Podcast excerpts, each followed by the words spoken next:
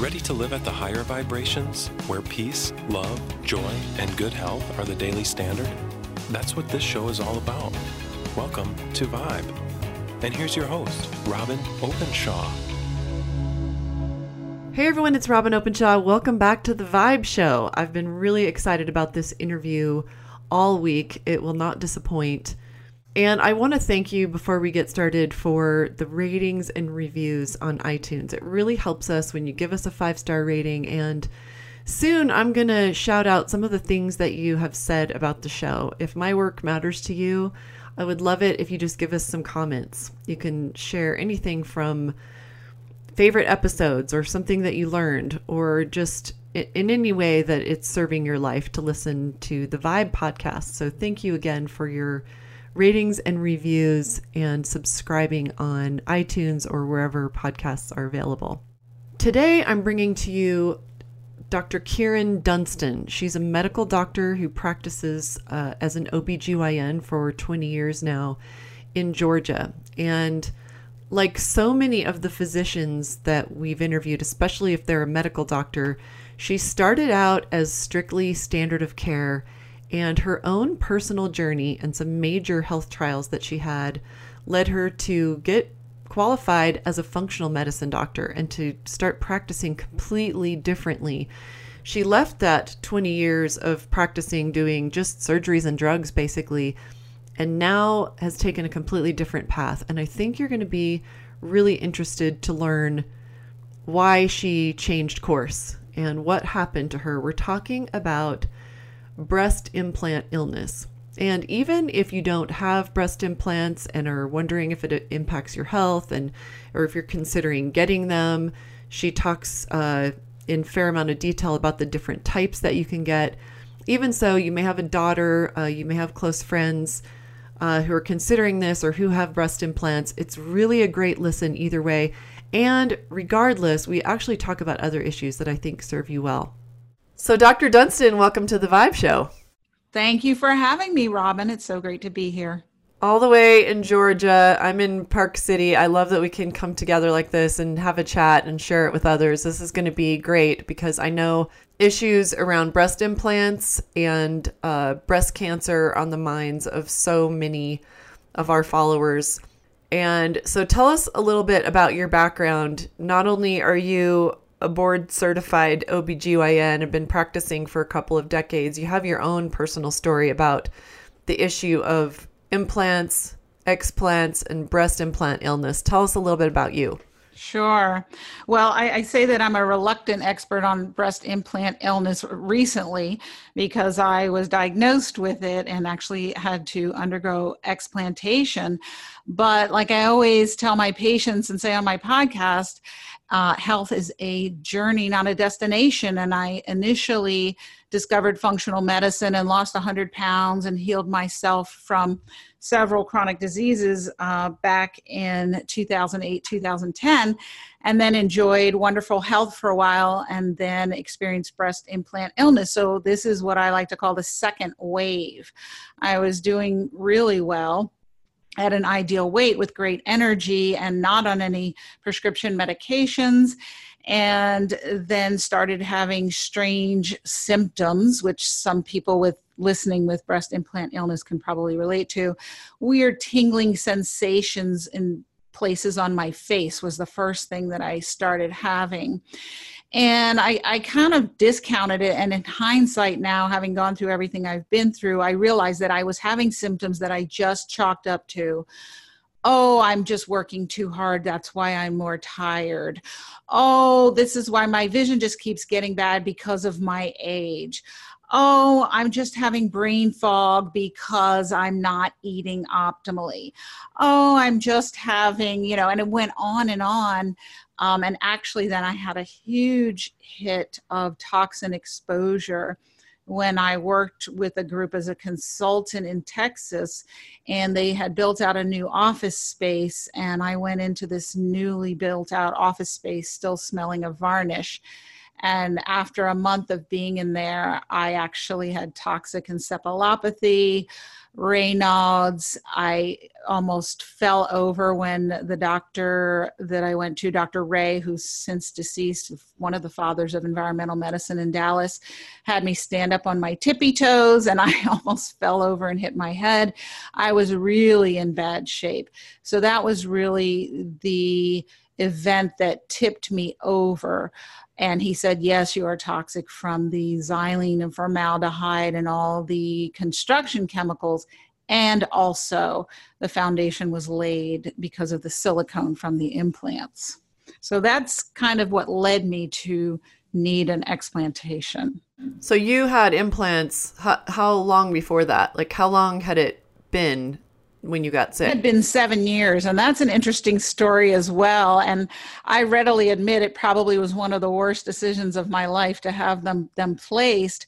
But when I was very obese, my breasts, I think, were double D. And I started, this is before I discovered a holistic way of living and functional medicine. And this is back when I told my mother, we heal with steel, and that they knew that there was a pill for every ill. And I really bought into the mainstream medicine drug, pharmacy, and surgery treatment. And so I lived that way. And I had horrible back and neck pain chronically and would go to the chiropractor and get massage every week and finally thought oh i need a breast reduction and so i had a breast reduction well fast forward i discover fat functional medicine lose all the weight and whereas i was a god-given c cup i here was less than an a once i lost all the weight after the breast reduction and so decided to have implants and it in hindsight was a, a horrible um, decision because I had them placed. Um, let's see, so I had them out in 2019. So seven years I had them in. And I probably started having symptoms after about three years. But as I said, I discounted them and attributed them to uh, that I just wasn't doing what I was supposed to be doing. You know, when you told me about how you had this huge uh, environmental toxic exposure from being indoors when I guess there was a bunch of construction. Um, it makes me think about how many of the the guests we've had on the show, different types of functional medicine doctors have talked about different metaphors, but the one that always stays with me is the bucket.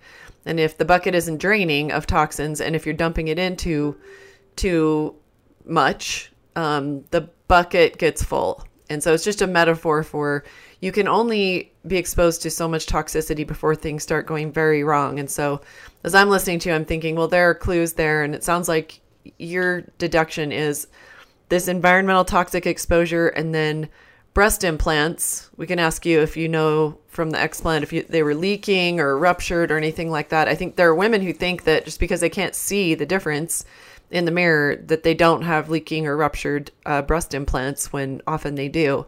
But anyway, is that is that what you think was going on there? Is you had a lot of toxicity coming from other sources, and then uh, the breast implant issue may have been why you got so very ill? Because the reason I say that I'm not articulating my question very well, but uh, reason I say that is there's lots of women with breast implants who feel completely fine, and 10 and 20 years later they're not having reactions and yet so very many women are very ill from it and it's it's beyond uh, proven now that breast implant illness is real.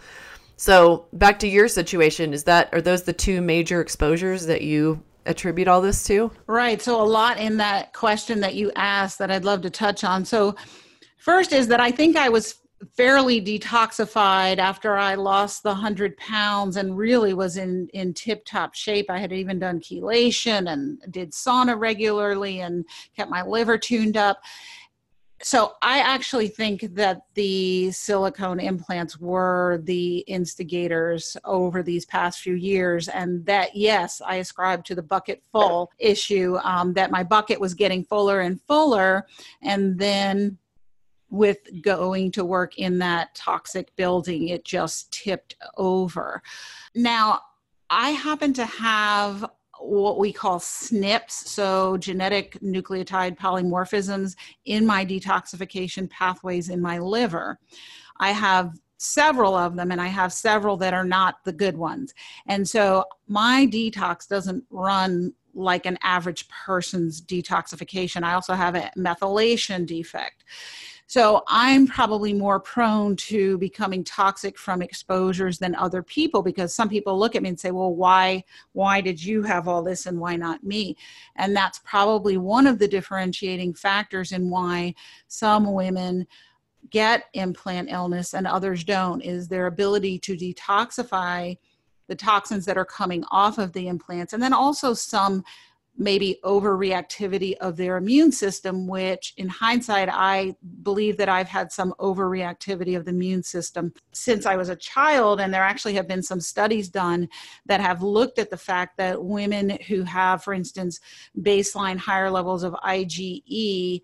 Or if they've already been diagnosed with an autoimmune or connective tissue disease, they're probably not good candidates for having implants in the breast because they are more likely to develop toxicity and implant illness. Okay, so you're saying that it's known that IgE, which I believe is an antibody, if you have high levels of that, that you are predisposed to be more reactive to breast implants. Yes. Yes. Um, there there was a study that was done um, that showed that yes, if you had higher IgE and that breast implants, the presence of them actually increased IgE. So, when you went through this surgery, it's only been a few months now. Um, what was it like? Was it terrible, the recovery? Because there are lots of women who think about it. I mentioned to you before we started the interview that a good friend of mine has just gone through uh, an explant a month ago. And she, I think they were something like 27 years old.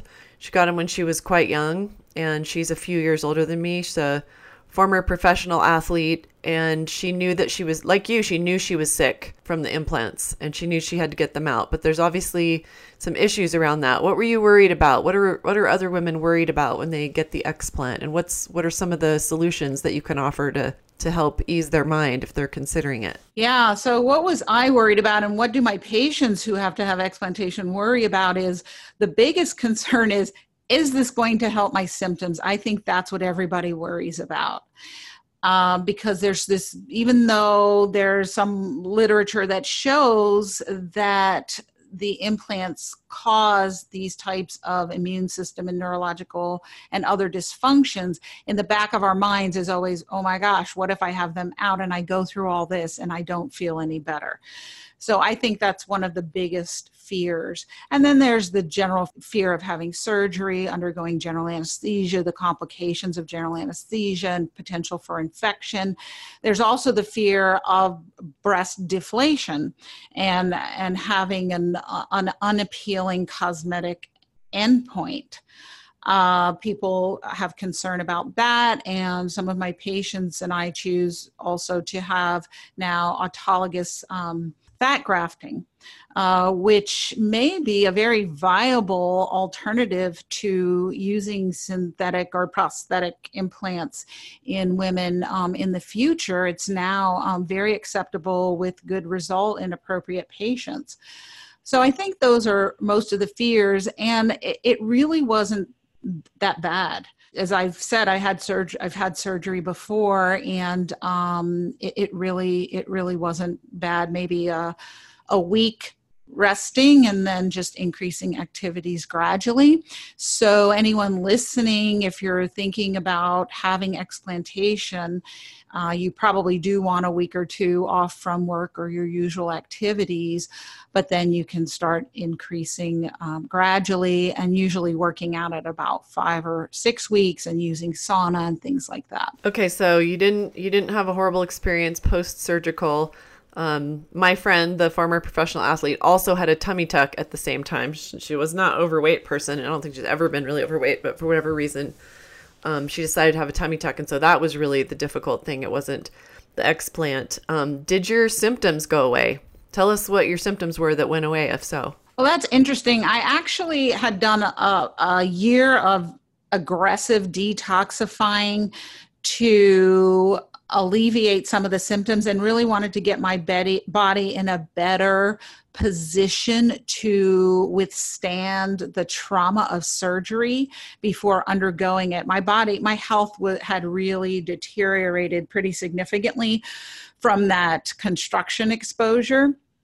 And so I did regular sauna and IV vitamin C and all kinds of nutraceuticals and uh, lymph brushing and rebounding. I mean, I just did it on all uh, aspects that I know to do bef- to get myself prepared.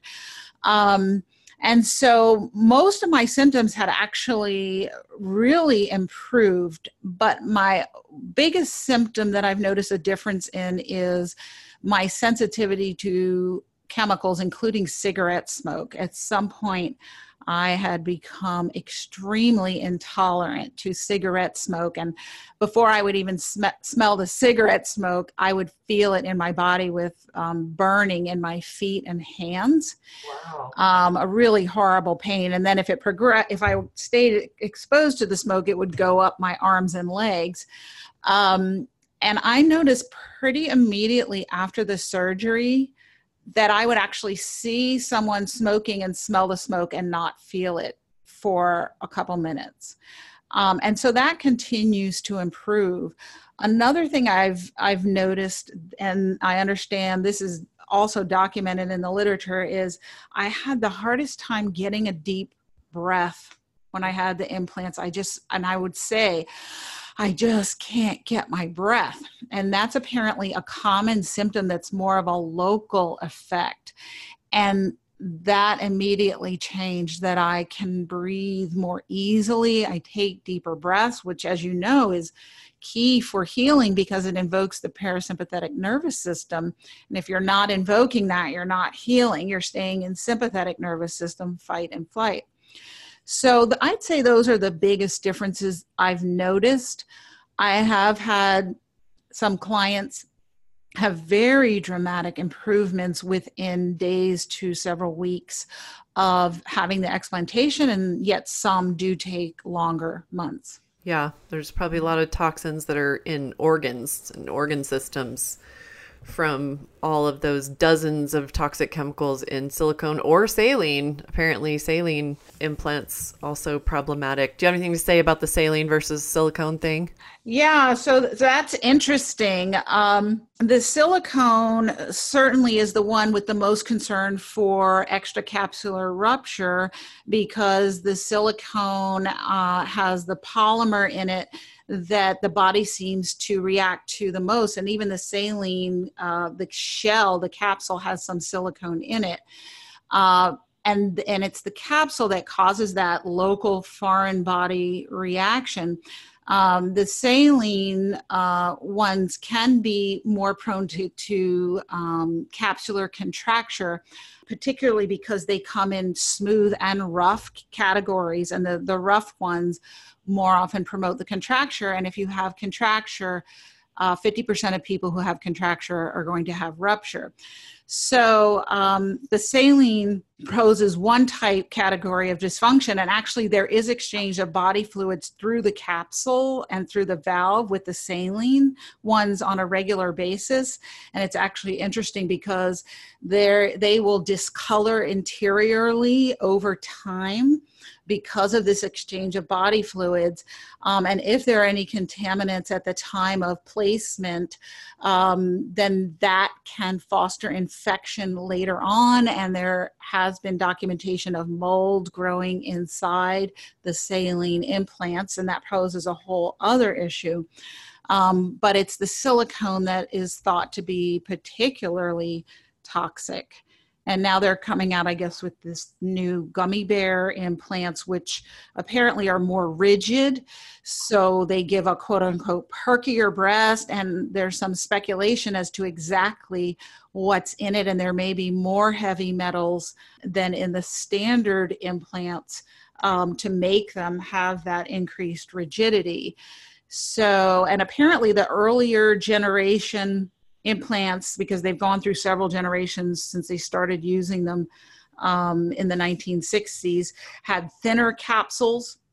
And so implant illness was way more rampant in people who had second generation implants placed in the 70s, but there are way fewer of those around at this point because, like the FDA says, these are not lifetime implants. You're going to have them out at some point. They're not lifetime devices, is what they say. And the longer you have them in, the more likely for you to have them out. And they're not recommended to be left in um, more than 10 years. And so, really, it's, it's a temporary solution that will require uh, surgery at another time. Yeah, I think that the vast majority of doctors um, do, or maybe they even have to, tell their patients that that this this is got a ten year life on it. But of course, the breast implant industry is has been so very very successful that now there's all these women who it's not like they're just going to go in routinely and say I'd like some new implants, please. Um, there's now lots of women who have 20 and 25 year old uh, implants. My my friend, the former professional athlete, uh, sent me the photos of her explant. She wanted me to uh, get get educated myself and educate others about this issue. And she talked about how you have to move the remove the entire capsule or something like that. That some uh, surgeons will just remove the implant, but we talk a little about that, what the capsule is, and that you should make sure you have a surgeon who takes the whole thing out? Yeah, so there's a, a kind of inflammatory capsule that forms around the implant in a kind of foreign body reaction. And it's speculated is the body trying to wall off this toxin from the rest of the body? what is the intent of the body in doing this? And at this point, nobody is entirely sure, although that does make sense to me. And it has um, mast cells and granulomas and all kinds of fibroblasts and different aspects of the immune system that the body lays down that forms this kind of shell around the implant. Um, to wall it off or not. I, as I said, we're not entirely sure. And it's actually in that capsule that abnormalities can occur that can lead um, to the increased risk of cancer, like the anaplastic large cell lymphoma that um, the FDA conceded in 2011 was increased in women with implants. Well, that actually occurs in the capsule adjacent to the implant. So it's important that a surgeon removes the entire capsule because otherwise, those inflammatory cells that have been incited to activity remain and can continue to cause problems and disease in the future. Not all surgeons are trained in capsular removal, as I understand understand it. It's a very technically challenging surgery because most implants are placed under the muscle in the chest wall, which means that they're right over the ribs, and that's right outside the lung cavity and the pericardial cavity. And a lot of times it requires very intricate dissection. It's almost like bubble gum that's been blown onto the chest wall that they have to dissect it off piece by piece very tediously when the heart and lungs are on the other side and it can take several hours. But it's imperative that they remove those inflammatory cells because and there there also can be some remnants of silicone in that area. I think they call them siliconomas. Um, they can be in the capsule, but they've also been shown to be able to migrate down to limbs. Um, so they've got to remove them in the capsule to get rid of them.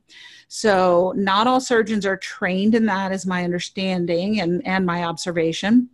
And so, if you're listening and you're considering getting explantation, then you want to find a surgeon who is skilled and experienced in explantation of breast implants and knows how to properly remove the, they call it en bloc, E N B L O C, en bloc capsule en bloc capsule. I'm actually glad you said that because my my girlfriend who's been telling me just everything and saying get educated so you can educate um, on your podcast about this, she was saying en bloc to me, and I did not know what that meant. So thank you for that. And I'm really glad too. That was all very articulate, explaining that there's um, a very clear uh, link between ALL or anaplastic large cell lymphoma, and uh, you're just at higher risk if you have uh, breast implants. And I would imagine, I don't know that if the study says this, but I'd imagine the longer you have those same implants in, you know, probably the the higher your risk. You know, you just that biofilm is just building up and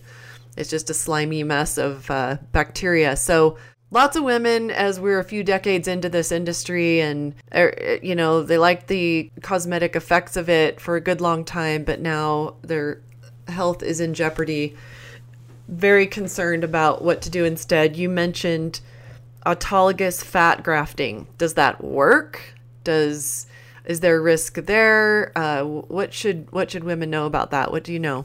Yeah, so it's gained in popularity over the years, and actually, I had inquired about having that procedure back when I had implants placed, and my plastic surgeon had said, no, that's basically experimental, and that was seven years ago, but now it's fairly standard of care.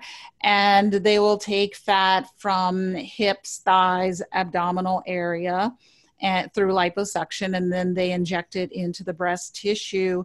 Um, if you already have an expanded skin space, then you can readily have fat grafting. If you haven't had implants before, so for uh, newbies who haven't had it, then they have to use expanders ahead of time to expand the skin to allow it to accept the fat about 30% of the fat once injected will actually become necrotic and die and go away. So they have to inject more fat than they want volume.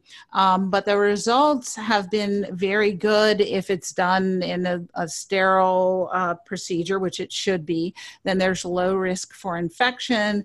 Um, and if it's done by an experienced surgeon there's low risk for trauma and so it's something that they're offering uh, women um, who have also had status post mastectomy instead of a flap uh, to reconstruct the breasts. Uh, it's my understanding that they're offering the autologous fat grafting as well, as well as to people who are considering implants but are concerned about the health risks. Interesting. I want to go back just for a second. You mentioned the gummy bear um, implant, and I've heard of that. Kind of like, well, saline has these problems, as you mentioned, uh, much more likely to form the capsular contracture, where basically, in layman's terms, uh, your breasts become very hard, and then the the silicone more likelihood of rupture, and the leaking is just so very toxic.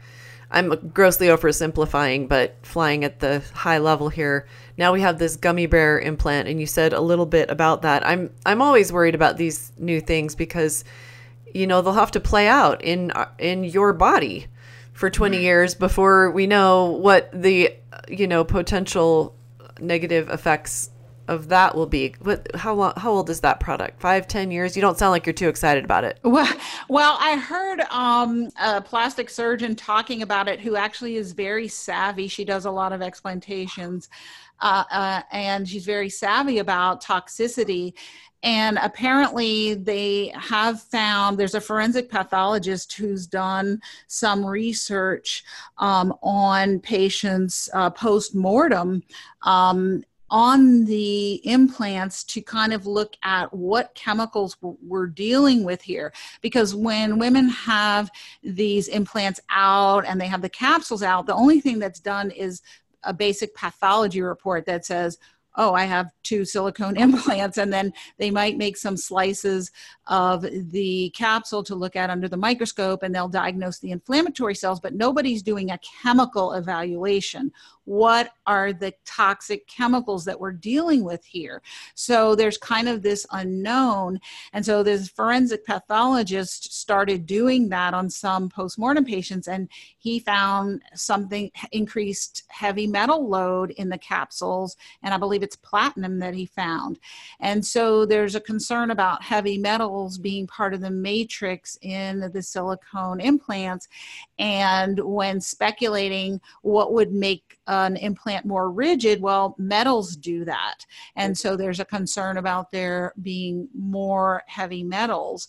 Uh, I think it would be really interesting to have a study done where we actually look at chemical levels in people who uh, are having implants and maybe look at it before they have implants, look at it after they have implants, and really get an understanding of what kind of toxic chemicals we're dealing with here.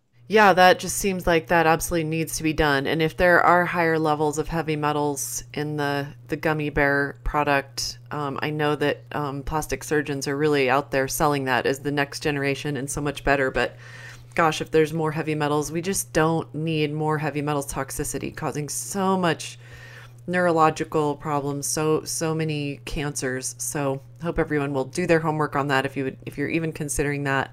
I'm really glad to have the information about autologous fat grafting. Is it a, one more quick side question about that? Is it a, a staged process? Is it you go in and you get you know, the fat basically moved from one location to the breasts uh, multiple times, or is it a one time procedure?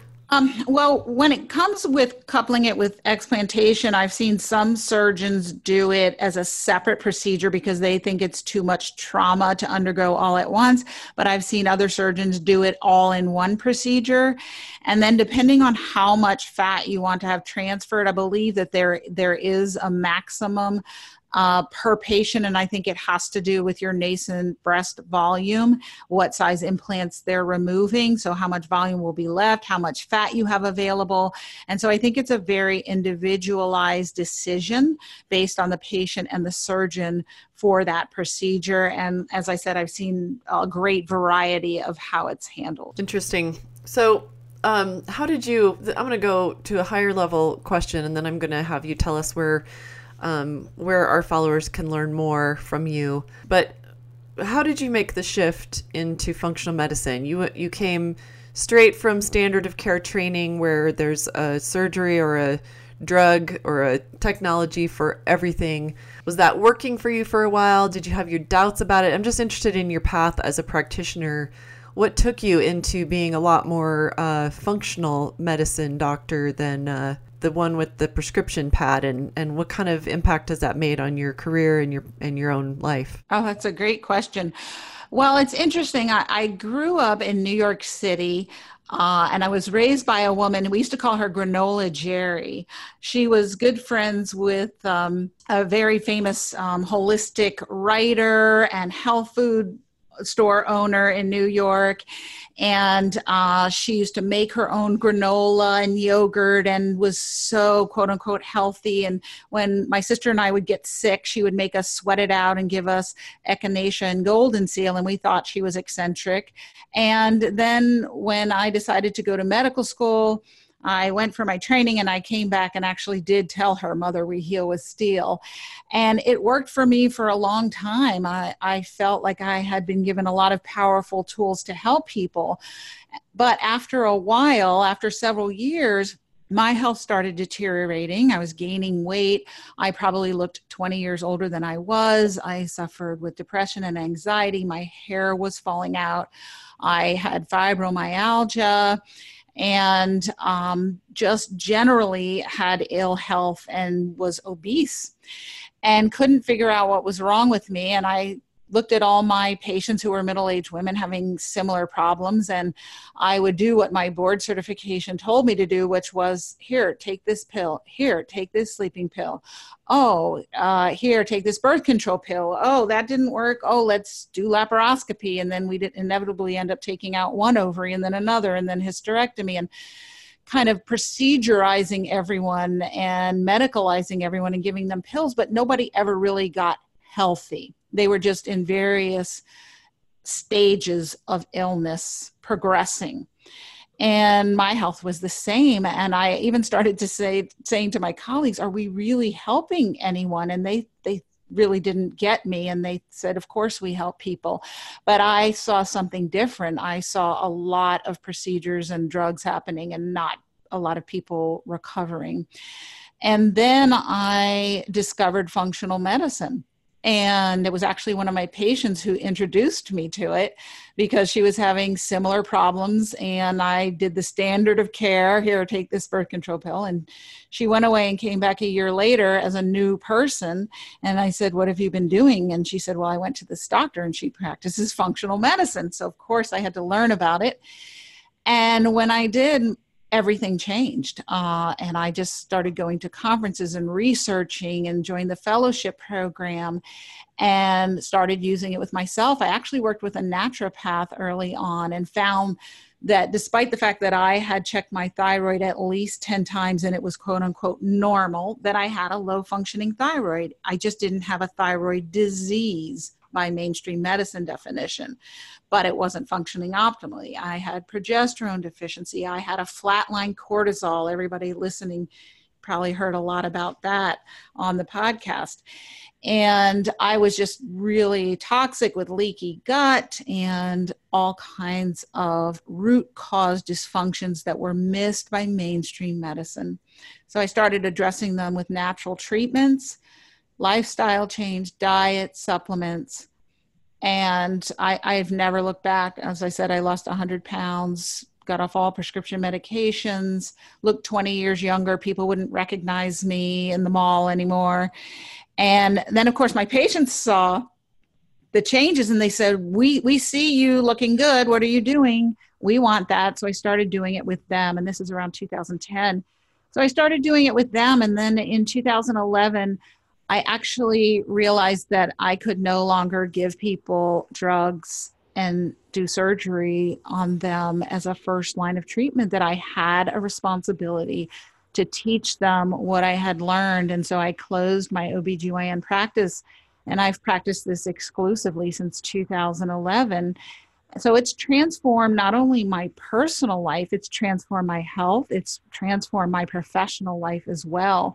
And now I see this as my calling to increase awareness, educate, particularly women, because I believe that we are the leaders when it comes to health in our country, particularly, and probably even in the world. And so I believe if I touch one woman, I touch a whole family full of generations of children and ancestors and grandparents and parents. Uh, so I see it as a calling and it has transformed my entire world. Well, that was beautifully put. And um, I'm grateful. I'm grateful for doctors who are willing to, when they've spent all these years you know, becoming the most educated among us. Um, and they have a lucrative career and a practice. I'm so grateful that there are doctors like you and and doctors in increasing numbers right now saying, asking those questions like you would say to your colleagues, and they would just kind of look at you like, "What are you talking about?" When you say, "But are we helping people get healthy? Are we really helping people here?" I uh, can totally resonate with everything that you say, and uh, about your path and being told by 10 different practitioners kept getting tested and tested and they kept telling me my thyroid was fine and my thyroid wasn't fine and it was a functional medicine approach that finally helped me start to get well and so i'm really grateful for the shift and i don't know that i love the term functional medicine but everybody's organizing under it and we know what we're talking about when we refer to that of getting to the root cause and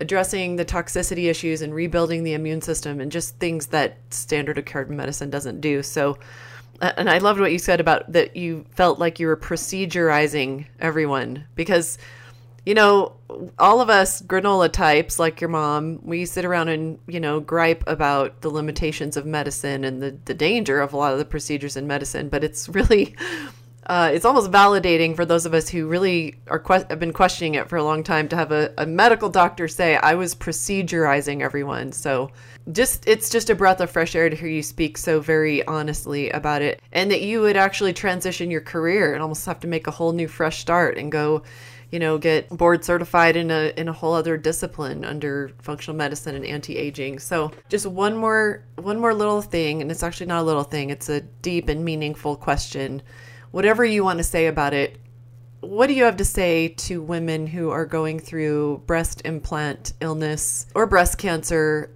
about the psycho spiritual aspects of it? Because you're just, it's such a great opportunity to talk to you because you're not only a doctor, but you're also a patient and went through this yourself. What, how can, how can they address that? What do you think will be successful? And, and what is it, what is it like for a woman going through that?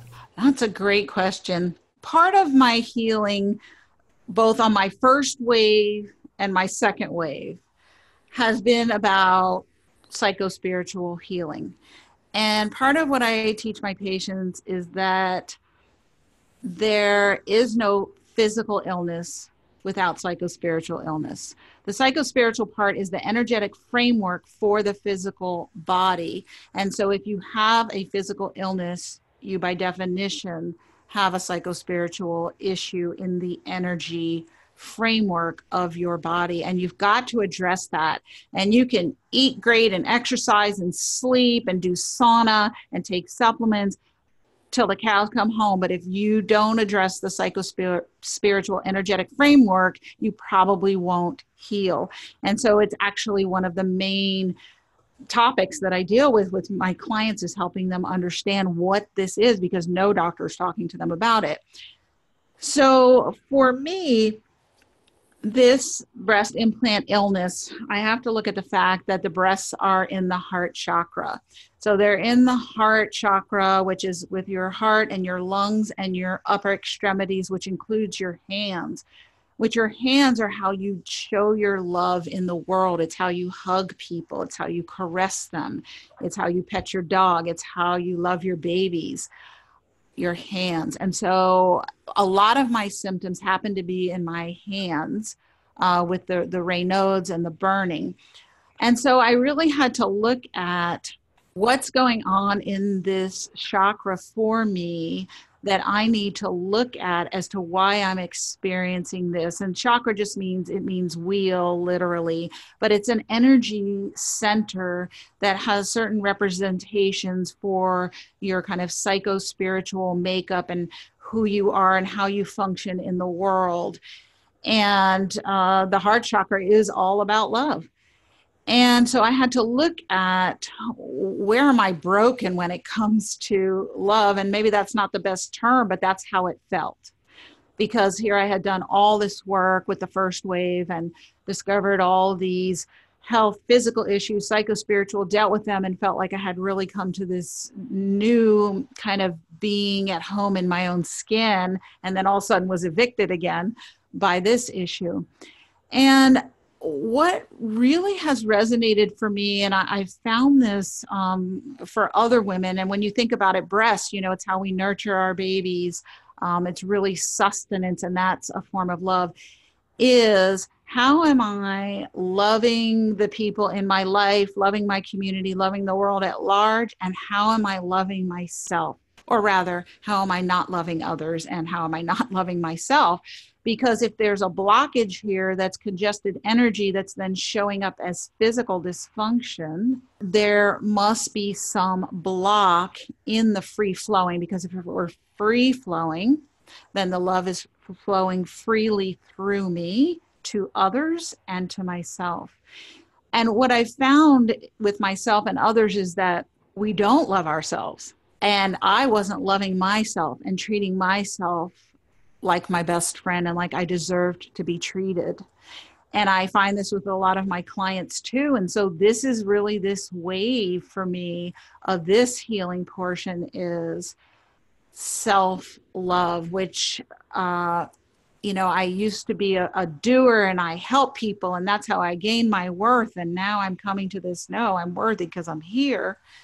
And putting that love back onto myself so hopefully this is making sense, but that this is how I would help people to understand. And if you're listening, I would say, where are you not loving yourself and where are you not loving others? And to do for others what they could do for themselves is not love. It's caretaking, which is really a form of codependence.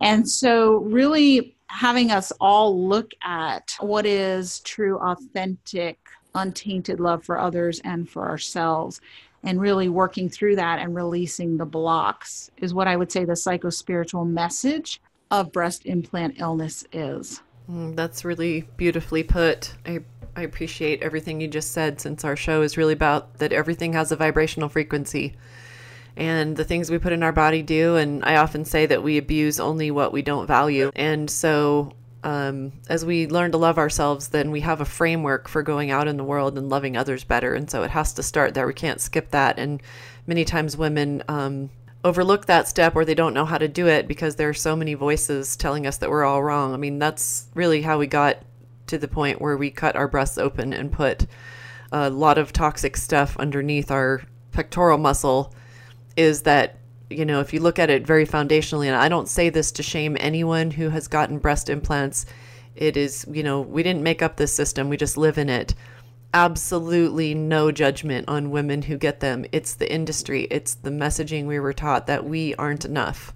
How we are isn't enough. And so we have to get to that subconscious programming. We have to bring into our consciousness a, a willingness to um, choose to love ourselves and to see all the positives and the beauty.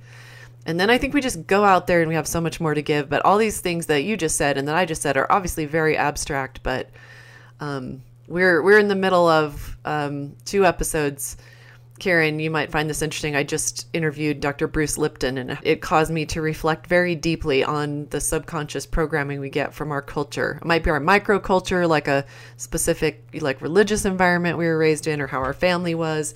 It might be how you know you the U.S. does fashion and beauty. All those things make an impact, but you are truly a gift because you are the wounded healer. Um, as a former psychotherapist, that theory always resonated with me that we are even though some of us as therapists have been divorced, we've failed at marriage, if you want to think of it that way, or whatever. We've been through life and we've had tough things. I think that's a lot of what makes us good therapists. And I feel like your journey has probably made you a, a just an even more amazing doctor. So I really appreciate the time you've taken with us today. I know you talk to women all day, every day. So uh, getting to talk to a crowd of women is um, it's just a sacrifice of your time that I greatly appreciate. Will you tell everyone where they can learn more about you? I know you have a podcast. Tell them where to find you. Sure. Thank you, Robyn. They can find me on my website, which is www.kyrin, that's Kieran, Dunston, D U N S T O N, M D as in medical doctor.com. And they can find the podcast there and more information about me.